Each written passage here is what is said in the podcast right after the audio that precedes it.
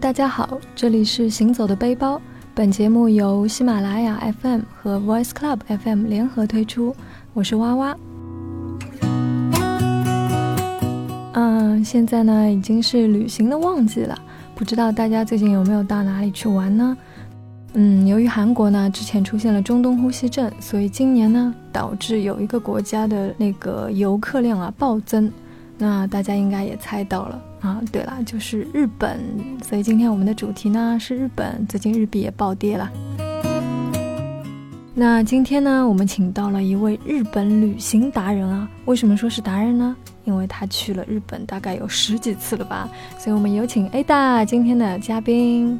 啊，大家好，大家好啊！说达人不敢当，不好意思。呃呃，大家好，先自我介绍一下吧，我是 Ada，那个是属于最老的八零后了，应该现在。嗯，称呼我们都属于花样姐姐，嗯，然后呢，今天很高兴有这个机会跟大家说说日本，因为日本确实怎么说呢，嗯，是我最喜欢的一个地方吧。然后我去了十几次，每次感觉回来还是意犹未尽。今天有这个机会跟大家聊聊日本，真的是非常高兴。好的，我们的 A 大其实也是一个非常可爱、青春靓丽的八零后啊，呃，一点都不显老。那去日本之前呢，我想问一下 Ada，一般我们会需要做哪些准备呢？嗯。就是其实，因为日本怎么说呢？日本是呃一个非常适合旅游的国家。其实就是他们的各个方面的那个服务啊都很到位。呃，我觉得就是去日本之前，一般普通的那些准备工作都可以忽略不计。因为日本就是你一到日本，一降到日本，就会发现哇，有很多很多的二十四小时都开敞开的便利店，绝对不会像去欧洲啊，会大半夜没有东西吃，或者是呃发现什么东西没有带啊，化妆棉没有。有带啊，卸妆油没有带啊。这个时候，如果去其他地方，你可能就那个手足无措了。但是去日本完全没有这些问题。日本有很多的。便利店，买东西非常非常的。方便。包括就是那个，如果你一般来说在那个市中心的。话，一些比较大的。城市，包括一些比较小的。城市，都有很多超市啊，包括一些买衣服、购物对，在日本来说是非常的。那个便捷的。所以说，一般的。那些准备，我觉得都可以不做，大家可以轻装上阵。但是是呢，我觉得，呃，作为一个去过日本很多次的那个同志来说，我觉得还是有一些比较特别的地方可以推荐。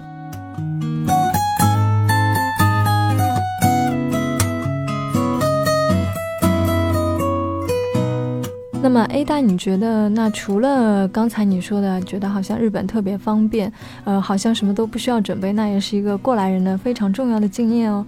嗯，有什么特别？就是让你觉得比较有意思的这种 tips 吗？给到大家。嗯，好，那当然还是有的。所以说，呃，这边先说第一点吧，就是我觉得去日本嘛，如果你要去日本，防晒是很重要的。有人会觉得，哎，日本相对来说属于比较北方的国家，特别是比如说我要去北海道啊或者什么地方，感觉上是属于海带地区，完全不需要防晒，那就是大错特错了。因为日本怎么说呢？它那边空气非常好，阳光非常充足。去日本的话，嗯，我觉得。对我们上海人来说，这个天真的是实在是太蓝了，阳光实在是太对对对，阳光实在是太金色了。所以说，如果那边是晴天的话，基本上都会很晒。所以说，我觉得去日本防晒工作还是很重要的。就是你带去的衣服啊什么，像我第一次去日本的时候，我完全不知道，因为我去的时候是夏天，我带了很多吊带衫去，然后跑到那边，哇，真。真的是晒成狗啊！然后我发现日本的小姑娘在马路上走，很少很少有穿吊带衫的，因为日本实在是太晒了。包括我有一些朋友，他们去过北海道，说夏天的北海道也是非常非常的晒。呃，特别是有时要骑自行车出去玩啊，看那些田野啊，基本上都是晒成狗的。所以说防晒很重要。当然防晒霜啊什么的，我觉得可以在日本买嘛，因为刚才也说过，日本非常便利。但是带的衣服的话，最好呢吊带衫少带一点。然后帽子戴好，眼镜戴好，这样的话就可以，哎，对，就可以保护好你。然后整个旅游的过程，特别是女孩子嘛，就可以美美的，对吧？不会把把自己晒成黑皮，对吧？嗯。然后，嗯，其他点，呃，还有就是，我觉得如果你要到日本去玩的话，可以有一个特别的准备，呃，算是为自己，也是为了一次旅行嘛。我会有准备一本本子。嗯，这本本子子呢是就是上面都是白就是白纸的本子，然后这本本子是干什么用的呢？因为日本的很多景点，包括站头，嗯，它都会有特别的章。然后嗯就是基本上这个章就是代表这个地方，然后这些章有的是非常可爱的，有的呢就做的非常呃古色古香的，反正就是这些章都非常好看。我觉得如果嗯反一一去旅行的话呢，带一本本子到一个景点或者到一个站头就敲一个章，以后回来的时候呢，哎看看非常有意思。虽然现在有照片，但是哎敲章敲在上面一个印记一个印记，呃也是一种非常传统的方式吧。到了时候翻翻照片和翻翻那个敲章本是完全两种不同的感觉。对，所以说我每次都会带一个本子嘛，然后有的时候会在路上还会碰到。就是一同敲章的人，比如说在一个站头，哎，碰到其他一对旅行者，然后我们会大家 互相互相，对对，不是不是抢，是互相看对方的敲章本。哎，你去过什么地方？哦你去过什么地方？哎，这个地方我去过，哦，原来这个地方有这个章，那个地方有那个章，反正总体来说是很有意思的嘛。嗯，那其实这也是作为就是在旅行当中遇到的一些人，他们可以共同交流的一个方式了。哎，对对对对，大家可以互相看看章啊，包括有些、呃，我去过一个博物馆嘛，嗯然后博物馆里边那个敲章的旁边有一个老奶奶，她是那个博物馆的工作人员，嗯她就主动要求，她说，哎，让我看看你的敲章本，你去过一些什么地方？嗯我说，哎，我是中国人，但是我到过日本的这么这么多地方。那个老奶奶就非常高兴，她说啊，非常欢迎你到日本，希望你能够玩得开心。然后这些章本身也很精美嘛，就代表一个地方，比如说在奈良嘛，那个章上面就会有鹿嘛，嗯就会有小路，然后本来你可能不注意到这个地方，有了这些章之后，你会注意到一些特别的细节，比如说日本的那个元素站，它的这个站完全都是木质的。然后就是因为那个章上面写了，我才注意到这个地方。哎，原来这个站头本身也是很美的，这样子。所以我觉得准备一个小小的本子，嗯、能够敲一些章啊，收集一些章，这样子会有特别不同的乐趣吧。嗯，那你比如说你回去翻之后，会想得起来这些地方吗？对对对，就是感觉上就是，嗯，旅行的一幕一幕，就是就是感觉上一下子能够回忆起来。这和照片还不一样，有时候嗯因为翻照片到底比较麻烦呢，要开电脑啊，然后因为现在的照片量又比较大嘛。嗯然后敲章本的话，相对来说上面的章不会像照片那么那么多，你偶尔翻一翻也是一种回忆嘛，我觉得特别有意思。所以说我很推荐大家带记得带一个小本子，嗯然后或者你旁边也可以写一些你的那个随行的心得，比如说你到了这个站头，哦你是几点钟？今天比如说是大太阳，非常防晒，只言片语的记录，但是会给你的旅行怎么说呢？不一样的感觉吧。嗯，算是一个 DIY 的旅行记录本，然后记录的你心情和你的足迹。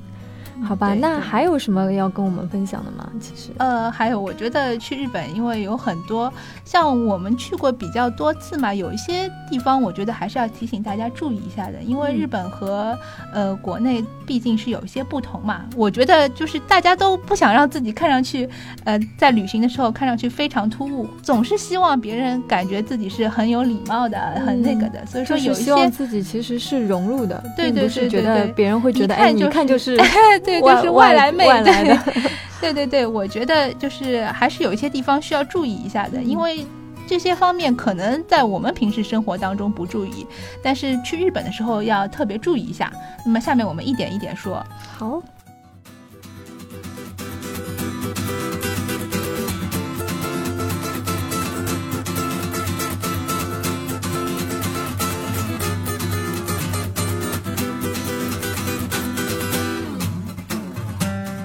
点吧，坐那个出租车是非常非常贵的，所以说你肯定是要用到公共交通。嗯，坐那个地铁啊，新干线也比较贵啦，就是坐地铁啊，或者是坐一般的 JR 火车。然后在那个日本的车厢里是绝对不能打电话的。嗯，不能打电话。对的，对的，从何。说起呢？就是因为怎么说呢？他们可能觉得打电话，日本人就是觉得打电话会影响别人。嗯然后他们在他们的那个火车里面是绝对不能打电话的。如果如果你整个火车上面都是非常非常安静的，对的对的对的都是非常安静的。然后因为在日本的火车上睡觉的人大有人在，包括一些在阅读的人。然后如果你哇啦哇啦在那边打电话，那我觉得是件非常失礼的事情。那我想大家都不想做不文明的人，所以说在那个日本的火车上，请大家把自己的手机啊调成静音。然后有电话来的话，如果我觉得不是非常非常急的话，最好也不要接，因为在火车上是没有人打电话的嘛，就是这样一个情况。那所以说，其实呃，就是你基本上没有看到过有人在火车上打电话。我至少没有看到过日本人在火车上打电话。当然，我们的同胞哇啦哇啦，偶尔也会有，但是也比较少，因为我觉得大家出去就是整个很安静的环境，让你觉得哎，确实是要注意自己的行为。嗯。那所以其实他们是一直以来保持了这种习惯，对对对对对对对。还有就是，呃，这可能是比较私密的一件事情，就是在日本的所有上厕所的时候，他们所有的那个那个卫生纸啊都是水溶性的，大家可以 就是尽情的把它扔在马桶里冲掉，而不是像我们这边 就是把那个用过的纸啊放在旁边的桶里，这样其实也是非常不文明的。就是如果在日本的话，呃。你跑进一个厕所，看到那个厕所旁边都是纸，大家会感觉啊，你肯定这个厕所是被 被旅客用过的。所以说，我觉得我们应该注意这方面的问题。他们所有的纸都是那个再生纸，都是水溶性的。所以说，大家那个上完厕所之后，就入乡随俗的把这些纸全部冲走吧，不要把它放在旁边嘛。对，其实我觉得我我我因为也只去过日本一次嘛，但是我觉得去了日本了之后上就是上过他们洗手间，觉得哇太。太感动了，就是那个公厕跟家里的那个厕所都 对对都都去日本上厕所绝对是绝对是一个享受。我第一次去日本的时候，哦，觉得日本的厕所间真的是太太美好了，里面 里面因为还有非常贴心的设计嘛，就是因为上厕所的时候总是会有一些不雅的声音，然后它旁边有一个按钮，就是你一按这个按钮，那它就会出来一些干扰的声音，就会让你就会让你让你那种。那些很尴尬的上厕所的声音，就是就是外面的人就听不到了。所以说，对，好像没有研究过，是在马桶上面有按吗？对对对对对对，是有的是在有的是是直接是在那个马桶盖上，嗯，但是有的比较更加高级点的是装在墙壁上的。然后你要是外面有人的话，记得按一下这个按钮，就可以去掉那些很尴尬的声音。哦，那这个下次我们的小伙伴留意了啊，你们可以避免怎样避免尴尬？对的对的对的，而且在日本。的那个厕所间都是有地方化妆的嘛，嗯因为日本人就是刚才也说到，就是在地铁上吃东西、打电话都不可以，那化妆也是件非常尴尬的事情，所以说大家不要在地铁上化妆。要化妆的话，去他们的卫生间那边化妆的条件都是很好的，都会有非常大的镜子，很明亮的镜子，然后灯光也调的正正好好，非常适合化妆。我们的女生们都可以记得这一点。不过我觉得日本女生其实。大多数都是化妆的，对对，基本上都是很精致的妆容出来，对吧？对的，对的。所以说，我觉得怎么说呢？他们对生活的要求，就是对生活的品质也比较高嘛。大家对自己的要求也比较严格，所以说他们的女生，包括听说一些家庭主妇，哪怕一天不出门，就是回来给老公看一看，也都是都是化过妆的，代表了一种生活的态度。对对对对对对对。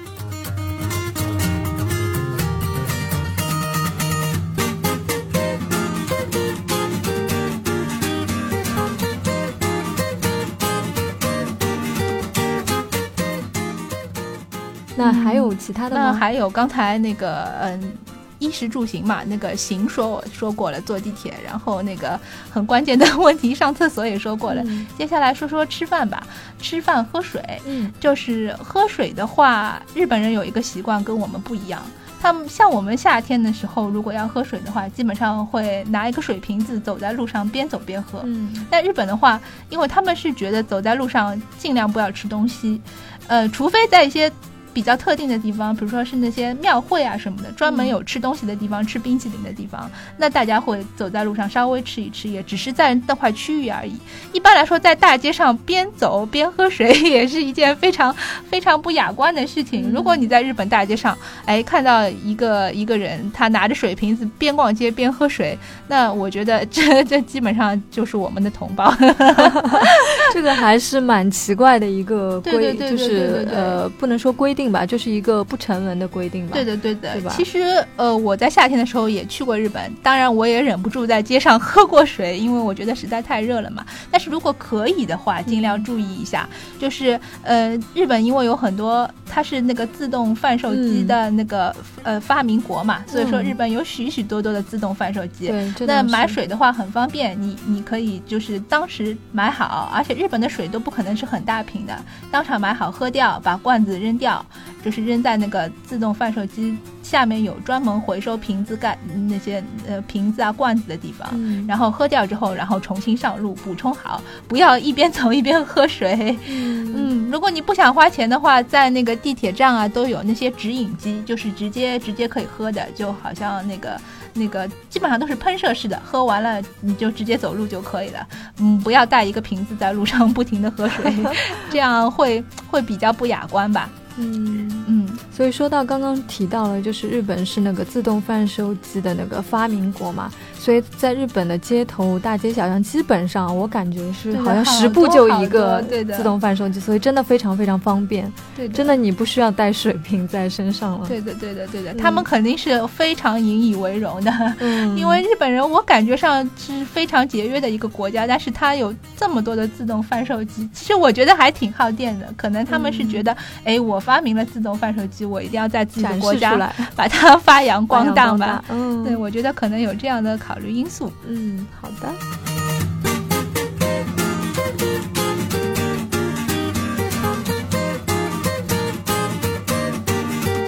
接下来就说说吃饭吧。嗯，怎么说呢？我觉得吃饭的话，有一点，当然这也不是在日本特别要注意，我觉得在哪里都要注意，就是不要剩饭菜。嗯。特别是，比如说你跟几个友人一起出行，呃，几个女孩子一起出去玩，在在中国的话，基本上如果你要全部吃完，会觉得，哎，这这几个女孩子怎么会那个胃口那么大，全部就就就是那个全部吃完，总是习惯性的要剩一点，可能会我们会有这样的意识，但是在日本的话，你绝对不要有这样的意识，就是你点多少吃多少，如果你点点了饭没有吃完。那个是一件非常非常失礼的事情，在日本甚至于有些面馆，它的那个本身的那个量，一份的量就非常大，那他就会在那个餐馆门口写好，如果你不能完食，就是不能把这个把这一碗面吃完，那你就不要点，我们这个店就是不欢迎你的。就是这样子，这样的情况，那蛮有个性的。对对对对对，我觉得特别是女孩子嘛，嗯，出去到日本去的话，定时基本上点一份就可以了，除非你确定自己能够吃完，你再点第二份。一般的话，如果你要觉得剩下来的话，你尽量不要点，那因为人家会觉得，啊，这是非常不文明的一种行为。那这个就跟我们国内的文化有很大的差异。那像比如说我们在国内吃饭饭局上，一定是说多点。你们你们多吃一点，但是肯定是到时候又剩了一很多一堆的东西。对对对对对，日本就是说一般来说，他那个就是。跟我们这边不一样嘛，他是每个人每个人一份，就是每个人定时，然后谁剩下来的饭一看就很明显。特别是有一些，我觉得如果要吃会席料理的话，这个量还是挺大的，大家是要掌握好，尽量不要就是很贪心的，觉得啊这个也很好看，那个很也很好看，然后点了很多。这样的话，如果真的吃不完，那是非常非常失礼的一件事情。嗯，看来是有很多地方是我们都之前不曾听说过的，所以在去日本旅行，呃，或者说。即将要去日本旅行的朋友也要注意啦，那不要给我们丢脸哦。啊，好啦，那是那个还有吧，就是呃，还有就是扔垃圾的问题。哦，扔垃圾，垃圾分类对吧？对的，对的，这个我觉得也是非常难的。基本上呢，就是呃，可回收的和不可回收的，基本上你一些瓶子啊，或者一些觉得基本上还是比较干净的一些垃圾，你就扔在那个可回收的。实在搞不清楚，我觉得像我去日本，因为日本的那个扔垃圾的这个这个。这个难度实在是太大。曾经有去过一个民宿嘛，那里面有七个垃圾桶。我根本就不知道什么垃圾该扔到什么当中，什么什么特别考究。对对对对，他们一般有听说有十几个垃圾桶也有，那我就实在搞不清楚。实在搞不清楚的话，像有的时候我我会随身带一个塑料袋，实在搞不清楚我就把它扔 扔到那个。就是扔在塑料袋里面，然后就是放在他们日本也有专门收垃圾的地方。嗯，就是你会看到街上有一个地方，有一个有一个地方会堆堆着好多好多塑料袋，那个就是他们就是专门收垃圾的地方，然后就放在那边，因为实在搞不清楚嘛。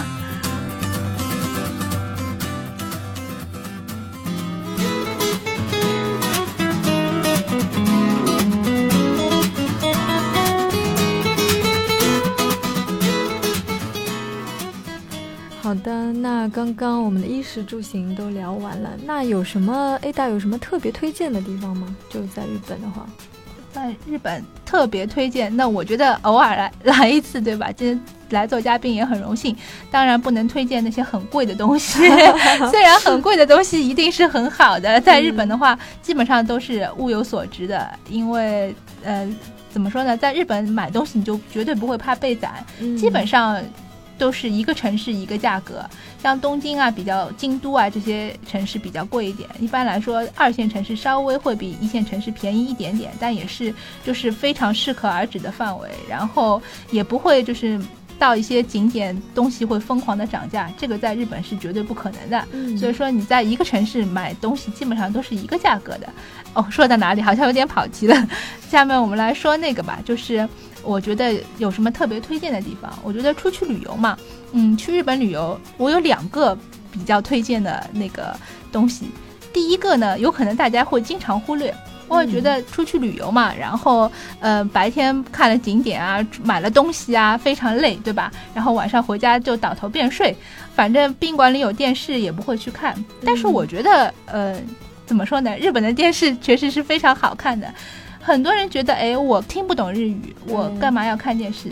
但是我其实觉得日本的电视非常有乐趣性的。你听不懂他们说的话，但是一样可以看，因为怎么说呢？他们对，是因为 对他们的表情非常丰富，然后那个也拍的也很好嘛，因为有画面嘛，你就会往往忽略了这个语言，你还是能够看懂的。你一般是会看哪一种啊？我就是我就是什么频道都看。然后那个，因为我觉得看电视确实，因为一是不要钱嘛，第二是 第二就是，对不经济实惠。第二点就是看电视也确实是比较实实惠嘛。你反正就是洗好澡，也可能一下子睡不着嘛，那你就看会儿电视。然后呃，经常可以看到一些比较有趣的那个事情，比如说你在樱花季去日本，那他们每天一清早就会有那个花期情报。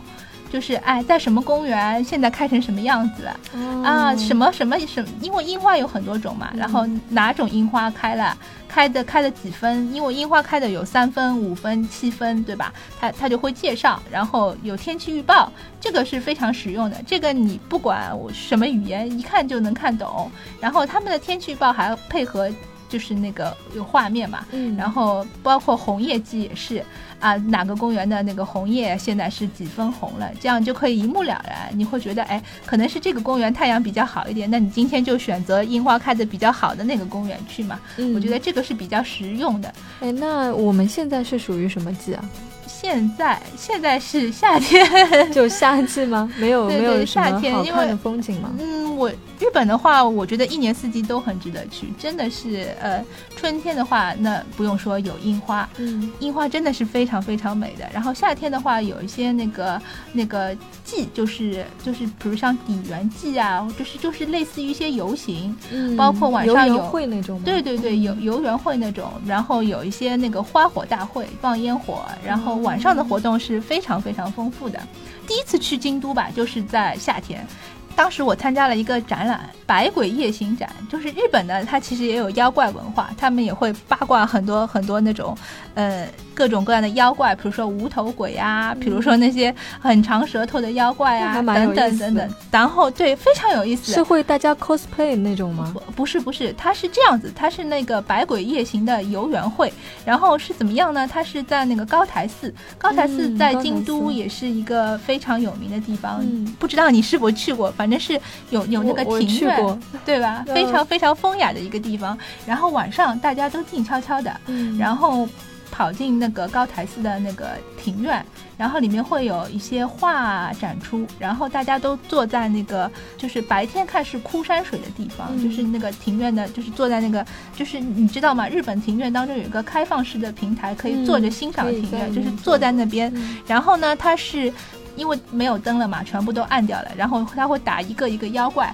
就是感觉上是妖怪从从那个庭院里面一个一个走过去这样子，然后真的是很多妖怪。对我本来以为就是看一会儿会儿就会结束的，或者就像打幻灯片的感觉，其实不是，它是做的那种那种特别的灯光效果，感觉上很多妖怪就是一个一个一个一个从庭院当中走过，大概整个有看了半小时左右吧。然后因为又是夏天嘛，然后晚上京都还是有有一些凉风习习的感觉，然后又是配着那些很风雅的庭院，又是晚上那个月朗星稀的晚上，然后看着一个个妖怪走过，感觉哎非常神奇的感觉，然后周围。哎，不像有些有配音乐啊什么，它没有音乐，但是周围也听不到人人说话，就感觉上很梦幻的。就是大家都在静静的欣赏，大家静静的都在欣赏，因为也有游客，虽然游客不是很多，因为毕竟是夜游嘛，确实也有，但是大家都好像感觉上我们小时候乘凉的时候坐在一起说鬼故事的感觉，哎，而且也是那个气氛也是恰到好处。然后一个一个这样过去，真的感觉非常梦幻的。然后，对对对，然后跟跟白天完全不一样，就像做了一个非常美妙的仲夏夜之梦吧。然后秋天的话嘛，那是有红叶。嗯，每一次去完日本之后，又想去日本的原因，因为每次去日本都不一样。听说日本的红叶是非常非常美的。我有一个就是朋友，他是现在是住在加拿大的，他本来非常不学的，他说：“哎，我是加拿大。”加拿大人，加拿大人加拿大人，我们的国旗上就是枫叶，我怎么可能在专门到日本去看枫叶？但是他去了日本，看了日本的枫叶之后，他说：“哇，真的是太美了，比我们加拿大的还要美，而且是感觉不一样。因为日本的枫叶，它是跟那些庭院啊。”就是结合在一起，对，因为日本的庭院本来就非常美，加上那些枯山水啊，那各种各样的，包括那些植物，其他的那些那些植物，绿色的、红色的，大家交错在一起，会有一种非常非常美的感觉。虽然我没有看过，但是我我觉得是可以想象的。那大家一定要去一次红叶季哦。那红叶季大概是什么时候呢？红叶季大概是十一月份吧。十一月份。嗯，红叶红叶的看红叶的时间比看樱花的时间要长一点。樱花的花期比较短吧。可能也就真的开的最好的时候，也就是一周左右吧。红叶可能有三三周、四周左右吧，就是相对来说比较长一点，还是比较好把握的。所以说，我的下一个目标就是去日本看一次红叶嘛。然后冬天当然也很美，冬天因为像我们上海人没什么机会看雪的，但是日本经常是下雪的，每年都会下雪，所以说也想去看雪。对对对，去北海道看看雪嘛，然后滑雪嘛。这也是我的梦想之一了，虽然我没有看到过，但是呃，有朋友去过，拍回来的照片，哇，真的是绝美的。所以说，我觉得一年四季都可以去。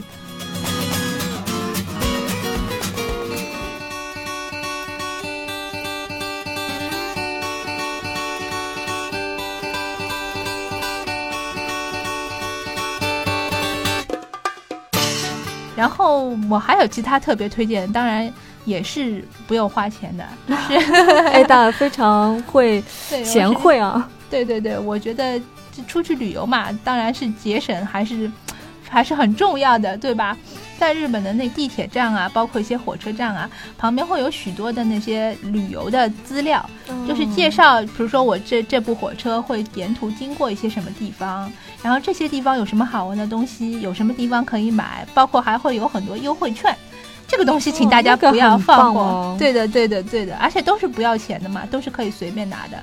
然后，因为像我出去旅游嘛，我不太喜欢，就是好像每天把行程定得很好，就是今天早上起来去什么地方，然后几点钟到几点钟去什么地方，几点钟几点几点钟去什么地方。我觉得这样太公式化了，就没有那种旅行的那种。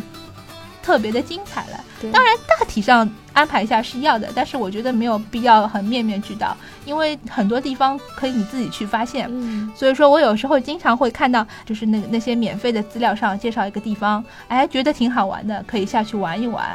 有可能那个地方就特别特别好看，就是风景特别特别好，而且游人比较少，因为现在大家都知道嘛，像我们。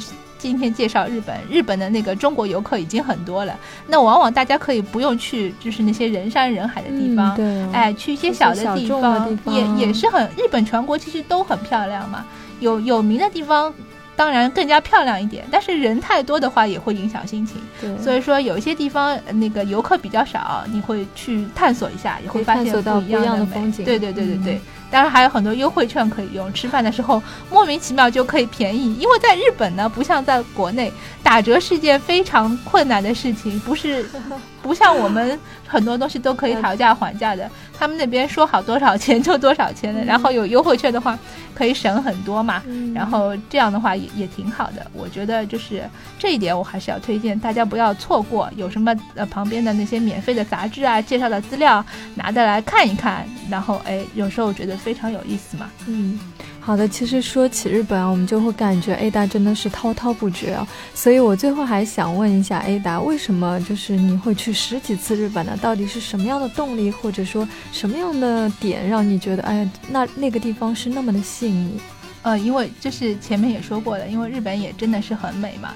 然后我刚才也提到了，其实我觉得日本和中国的关系也并没有那么差。大家至少我看到的大多数人都是，大家都是想要和平的嘛。就是说起来，我为什么会那么喜欢日本？我觉得可能和我的年龄相关嘛。刚才介绍过，我是嗯最老的八零后，像我小时候就是。日本的漫画啊、动漫啊，包括我现在也非常喜欢玩游戏嘛。我觉得这些东西从小就接触，像我们小时候大家看的那个《城市猎人》啊，包括《七龙珠》啊，等等等等，这是我在读小学的时候就看了。然后我觉得从小耳闻目染嘛，哎，觉得呃日本漫画里面的那些场景啊什么。给我印象很深的，很小的时候就在想，对对对，是有情怀的。我很小的时候就在想啊，我哪一天要到日本去看一看。包括后来非常非常红的那个篮球飞人，就是灌篮高手。灌篮高手，对对对，八零后的回忆。对对对对对，非常红的那个，我们小时候也就也都看过，大概是我读初中的时候看的吧。哎，说起那个，好像我记得你有说过，你去过那个，就是在那个片头出现的那个。火车的那个地方，嗯啊，那边那边现在已经已经非常红了。那个就是离东京不远，嗯，大概坐四十分钟火车吧就可以去的。然后那个地方叫镰镰仓，然后那边不好意思，我更正一下，嗯那边叫离镰仓不远，那个地方叫江之岛。然后它是那个靠近那个海海岸的上有一座岛嘛，然后岛上有神社，然后那那边确实是非常漂亮的，就是湘南的海岸嘛，嗯嗯。那边的海，我觉得真的是非常漂亮，跟一般的那个海滨城市不同的。它的海可能不是，就是沙滩不是那种金黄色的，但是它那边的海是我感觉是非常温馨温情的，因为它海水非常干净，然后旁边是大家生活的地方，就是旁边就是城市啊，包括江岛上面有些神社，呃，下面就是有很多饭店啊什么的，然后看到有小朋友在那边冲浪，有那些。呃，有些那些中学生啊，在那边游泳，那边的中学生都晒得特别黑嘛，然后那边玩玩那个滑板啊，什么都有，然后感觉上就是很很生活化的。嗯，我脑海中已经浮现了一个金色的画面啊，然后波光粼粼的海海面，然后就。大家都很和谐的在那边，就是很放松。然后那个漫画里，你记不记得那个仙仙道章，就是那个海南的那个仙道，就是头发竖起来的那个，他在那边钓鱼嘛。因为湘南海岸就是感觉上就是非常温情的。对。然后确实是非常漂亮的，然后照片拍出来也也会很有感觉。还有那个栈道口，是一个好地方。对对对。然后还有那个栈道口，对你现在已经非常红了嘛。然后去东京的话，我觉得可以。现在很多人。现在去东京玩都会留出半天的时间去那个镰仓嘛，包括江之岛，包括那边还有镰仓的大佛可以看嘛。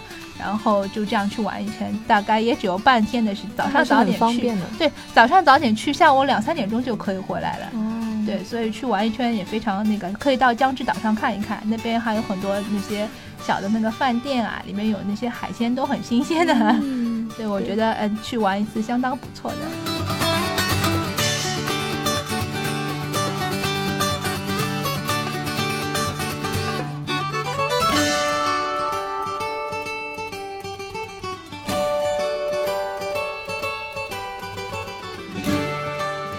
那大家可以去参考，也希望我们今天谈的这些对大家都有所帮助。那好的，谢谢大家。那我们今天的节目到这里结束啦，祝大家旅途愉快哦。大都会に僕はもう一人